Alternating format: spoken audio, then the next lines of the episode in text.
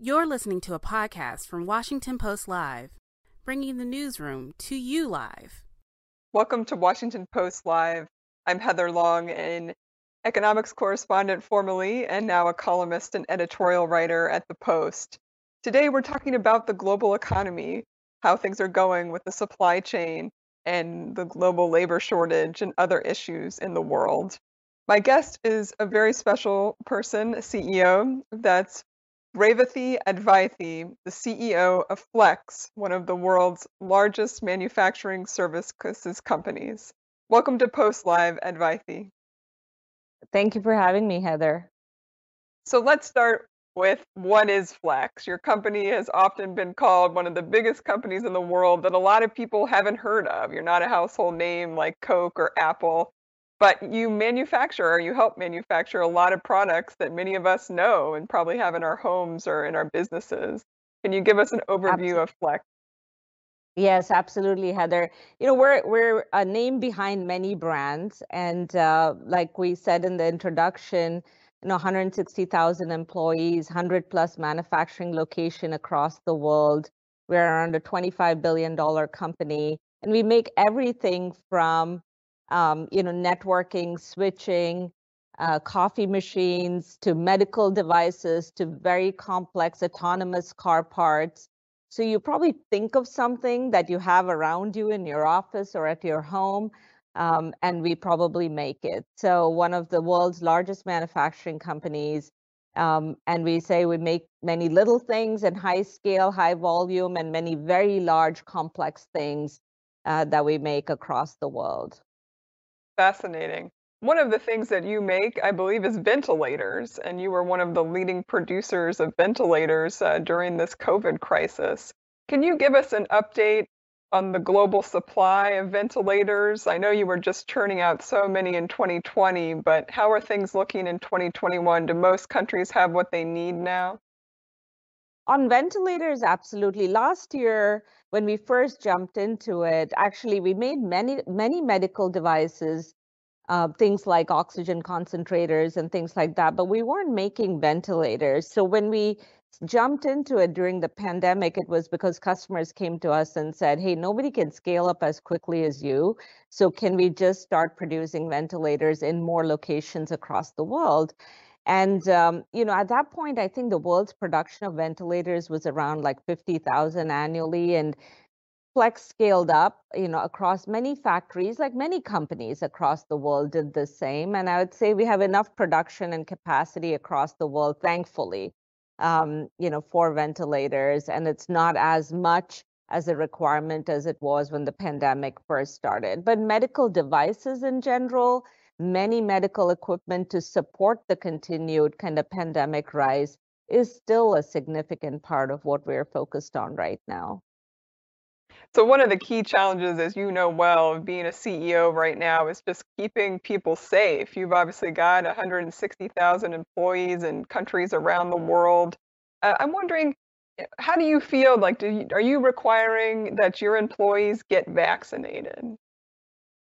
Heather, it you know, keeping our employees safe is the most important thing. I always tell people that when everyone had has the luxury of kind of saying, "Oh, I'm working from home," right? I'm dialing in for the call and you know, at the height of the pandemic, we still had to focus on how do we bring employees into work so we all can order the stuff we're ordering on and it shows up in our doorstep a lot of our 160,000 employees don't have that luxury because we have to show up to make the things that everybody is using. So, health and safety practices have been at the core of everything we do, right? We've we've figured that out on day one across every uh, location that we have in the world you know everything from social distancing how do you bring people in from their communities into work how do you do shift change how do you mask? All of that has been such a significant part of what we do and we're learning every day. With every new variant we learn we correct we get better at what we're doing. And um, i would say in terms of vaccination rates we have a very significant vaccination rate across the company in many parts of the world and in many countries where we have enabled our employees to you know, in our factories to bring in vaccinations so they can and their communities can get vaccinated. So, you know, I would say from a mandating standpoint, we haven't done that, but we have a very high vaccination rate across many of our factories, and we're very pleased with kind of how our employees are reacting to it. Feel very comfortable with the health and safety and how we're addressing it across all our locations. Yeah. And I guess as Omicron uh, obviously scales up and appears to be a bigger problem around the world, uh, are there other changes that you're making now that that um, like you know many companies are requiring masks again, or my company just announced a delay of a return to office. As you said, you can't do that, and your factories have to still produce. What are you thinking right now as Omicron grows? Heather, we never changed our mask mandates across all our factories across any part of the world. So whether you're in kind of Ukraine or Brazil or India or China or the US, we just kept with our mask mandates throughout. You know, we actually started producing masks for our employees when the pandemic first started. And we didn't feel comfortable that we were ready for kind of taking off masks in any of our factories. So we've been just using that as a significant part of our health and safety practice. And so with Omicron, nothing changes for us that way, right? So we're still doing social distancing. We're still kind of planning our shifts out in a safe way. So we never relaxed uh, that side of how we were working. And so for us, it, there's nothing to change other than you know continuing to just monitor and make sure we have strong contact tracing and things like that. So uh, but so far, I would say so good with, with the, the, Omicron variant too. We're not seeing a huge rise in cases yet, um, but we're monitoring and tracking that very closely. And our mask mandate helps. Mm. Um, so I want to ask you as well about the supply chain. Flex is heavily involved in helping companies think through the supply chain and uh, obviously, it feels like we're all experts in the supply chain now, trying to understand how goods flow around the world and where these log jams are. I- I'm curious to get your take. Is it looking any better as we head into 2022? Yeah, Heather, isn't it funny how everybody knows what supply chain is today? I tell people that you know, every time I'd explain to my family, oh, I'm, you know, I'm a supply chain leader many years ago, everybody say, what is that? You know, who is that? What do you do? And now it feels like every kid in the street knows what supply chain is. So maybe that's one good thing that comes out of this crisis is everyone at least has a healthy respect for, you know, all the hundreds of professionals who work in this space. So first thing I would say is that you know, our view is that this is a very, very difficult uh, place to be in terms of the supply chain crisis itself. Um, it's a tough slog every day, whether it's looking for containers or whether it's looking for enough production parts, whether it is starting and stopping our factories because we don't have enough product to bring in and manufacture. So it is still a very, very difficult place to be uh, because there's so many parts of the supply chain that is still at risk. But you know, we in our company we have around 10,000 people who actually only track and manage our supply chain, everything from planning to bringing materials to tracking logistics. And so we're well positioned at least to deal with this for our customers, whether it is finding parts or finding an alternate source or requalifying a part or finding a new container we just have thousands of people who are just doing that every single day. But our view of the supply chain crisis is that it's been a long time in the making. And it's not just something we woke up and happened yesterday, right? Think about how lengthy supply chains have been getting with the whole globalization phenomena, right? It is something that has built up over a long period of time think about the buildup of electronics and semiconductors in everything we do. That uh, has been going on for a long period of time. So all of those has been building up. And the minute there was a crisis, then it just got accelerated in a very significant way. And that's kind of where we are today. And like every supply chain crisis that has happened over my last three decades of working in this, it takes time for it to correct, right? Because we have what is called the bullwhip effect. It takes time to build up enough product. It takes enough time to clean up the, you know, make sure channel has enough product. All that takes time. The good news is demand is still very, very strong, which is great. but the other side to it, it means it'll take a while for the supply chain crisis to to clear up. So we think, you know, we'll have to continue to work through this over the next kind of 12 to 18 months. Yes, your company has some great indices and metrics that you're putting out that I've spoken to some of your economists about um, that tracks and forecasts these various aspects of the supply chain. Uh, I'm curious to get your take. We just had last week the executive director of the Port of Los Angeles. You probably know him. Uh, and he had, he sort of was more optimistic than you all. He thought that things could look better by maybe June or July, that it could look more normal in terms of the flows and the times, you know, not, not so much delays that we're seeing of unloading ships. Now, that's obviously only one facet of the supply chain. You know, your company uh, and some of your folks I've talked to seem to think it could take more like a year before we're truly back to something that looks more normal in the supply chain space. Um, do you think there's any hope that by this summer it could be better, like a lot better? Heather, I did. I, I listened to your interview, right, of um, of uh, John, and I would say that there's like just like you mentioned, there's many aspects of it, right? Let's start from you know, uh, first is you know, are we getting enough raw material? Second is are we bringing all those into semiconductor factories or electronics factories, and is there enough capacity to build what we need, right? Third is, is there enough shipping and logistics capacity to transport what we need. Then there is, is there enough capacity to unload everything in the docks? Then there is, are there enough truck drivers to bring those across everywhere we need? So there are many aspects of how complex they are. And he's talking about one aspect of it, which is, you know, the loading, unloading of containers, the speed at which we can do that. And I'm sure mm, you know that will clear up sooner just because it's a question of capacity and they are building up capacity and they're building up longer hours and doing all that to clear up demand. It is the holiday season, so there is more demand from a consumer perspective. So parts of it will start clearing up sooner than later. That is bound to happen. But what is also happening is, like I said, demand is very strong. Channel has to get filled up, right? And we need to put all supply back in the inventory. Think about go to a car dealership see how many cars you can find, right? So those channels have to fill up.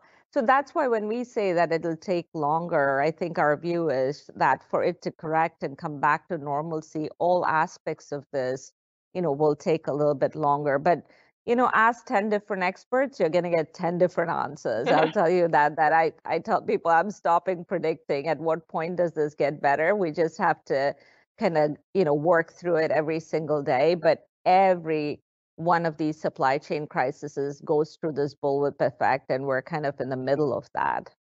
Mm, I know it's big, always dangerous to make forecasts, and especially right now. How many of us have been humbled time and again during this crisis? And you know that being from an economist background, right? I do. Yeah, we're even worse, almost as bad as the weather forecasters. But um, Anyway, uh, I, I want to shift a little bit on the supply chain to you keep bringing up these longer term issues. And obviously, we're all focused, like you said, on when is my favorite product going to be back on the shelf or when is the car lot going to have more options again.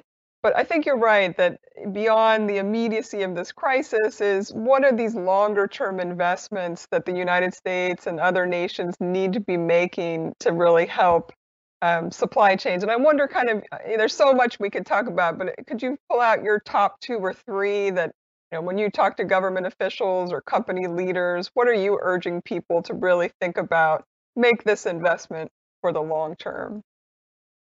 I'd say the first and the most important, Heather, will be um, you know, kind of reducing the complexity in the in the supply chain, which means that we will continue to bring things closer to the end consumer in terms of manufacturing capability.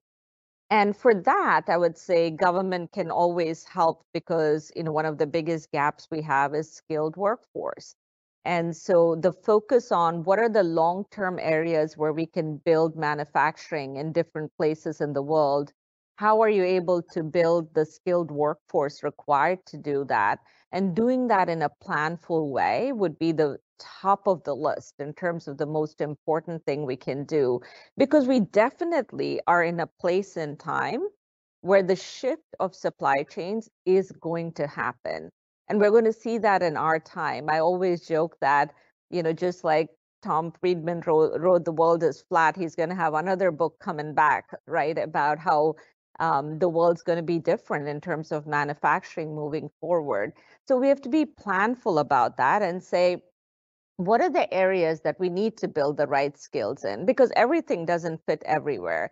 But for example, if electric vehicles and autonomous is the world of the future, are there very specific skill sets and manufacturing hubs that we need to build up, right, across the country? And how do we invest in that, right? What is the government's role in investing in that? So for me, that is the single most important thing because the workforce has been retrained to become a services workforce, right? Mm-hmm. We have lost the manufacturing capability and the skill set while we want to do that and we talk a lot about it, that's going to require a very thoughtful educational path and a reskilling path that I think that the government can play a huge role in. So I'd say that is very important. And then the second, of course, is things like semiconductor investment. You know, recently the $50 billion investment that the government has talked about is a start. Um, but significant investments like that have to be made to say, how do you make the r&d investment required? How do you make sure that you have the manufacturing capacity? So you, you have to pick the two areas which is invest in manufacturing hubs across uh, the country and then the second is really focus on reskilling the workforce to be able to work in those locations.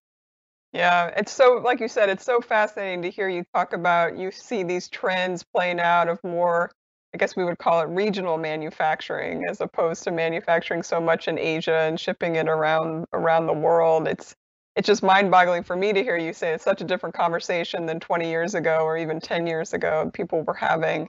Um, can you say a little bit more about? So, do you kind of foresee that the United States needs to bring more manufacturing back home, for instance, to build more semiconductor factories here in the United States or at least in North America?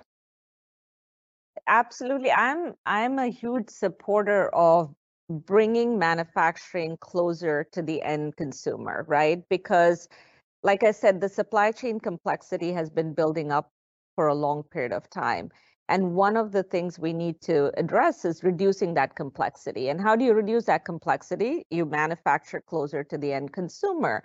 Now, that uh, since that trend is already prevalent and is a significant conversation in every C-suite, I am a believer that you know with the amount of automation and the amount of new equipment available, you know countries like the United States can be you know just more efficient in manufacturing capacity than we've ever had the capability to be. So the world has changed. We have new technology and automation we have new skills in being able to deal with automation for manufacturing that's very different than where we were 10 years ago or 20 years ago.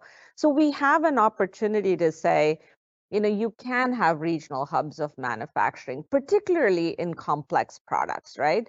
So I'm not talking about little high volume products like capacitors, resistors, or things like that. But in large complex products, like how do you build the hub of the autonomous vehicle of the future? Right? Those kinds of complex products, you can invest in autonomous in um, in automation and manufacturing and build those regional hubs closer to the point of use. And so I'm very bullish about the future of the United of United States in terms of manufacturing capability, right? I'm hopeful that it stops being only a political conversation and there's real investment not only from the you know from the government but also from you know all companies to really help build that manufacturing capability. Um, and i think that is going to be the wave of the future. That's fascinating and as you well know for years the argument was always it's so much cheaper to manufacture elsewhere particularly in parts of asia. Uh, do you do you see that we used to call in economics the wage differential or the wage gap. Is that closing? You know, you talked about some of these higher skilled areas of manufacturing that could come back to the US. Are we at a place where we can pay a US wage you know, to make a lot of these products? Yeah, I would say, you know, labor arbitrage is one portion of it, right, Heather? At some point, the conversation is way beyond that labor arbitrage. And yes, that is narrowing a lot, as you can you can see it. But I think about it as a total cost, right? We have to think about it. Everything from how you get the raw material, how you transport it, how you convert it in the factory, how you ship it. So if you look at it from a total cost of ownership, you know, when you're paying so much money to put things in a container, when you're put it, paying so much money to ship something across the world, then the total cost, you know, you have to look at it from an end-to-end perspective. So labor, labor inflation, labor arbitrage is one portion of it, and it is becoming a smaller portion of the overall complexity. Look at the amount of money we're paying in managing this type of supply chain risks and supply chain resiliency. So if you take the long view of this and don't look at it only from a labor perspective, I think you can reach different conclusions. And the good news is, I think every CEO, every CFO, every chief procurement officer today is taking the long view on this. And you're looking at it more end to end, not only from kind of labor, labor cost perspective. And I would say the other thing is that automation plays a huge role in this, right? There is so many new forms of automation and that plays a big role in how you manufacture. So I'd say, you know, I think about it as more of an end to end um, and how do you look at the whole value chain, not just one sliver of it. And then you reach, you know, probably different conclusions. Yeah. Speaking of labor, I'm I'm curious. Uh, we've been writing obviously a lot about challenges many companies have had hiring. What are you finding some of the most difficult positions to hire for at Flex right now? I would say yes, the war in talent is big, right? We hear everything from the great resignation to where are all these people going. Um, you know, so for us, um, you know, the biggest uh, requirement is, of course, around supply chain professionals, uh, planning, materials. Um, you know, those are kind of the big areas of investment for us. And um, today, you know, those they're in in great requirements. So, but almost every aspect, I would say, of talent, whether you think about finance or human resources or people that we need in the factory floor, there isn't one area where there isn't a need for talent today, Heather. I wish I could tell you that one's more than the other. But of course, standing on top of everyone's list is everyone wants the world's best supply chain professionals, and you know everyone's looking for the same group of people. But it's across the board, and I'd say it's across every country we we operate in that there is a need for you know great talent and there seems to be a real focus on finding the best right now and it's uh, it's quite a challenge.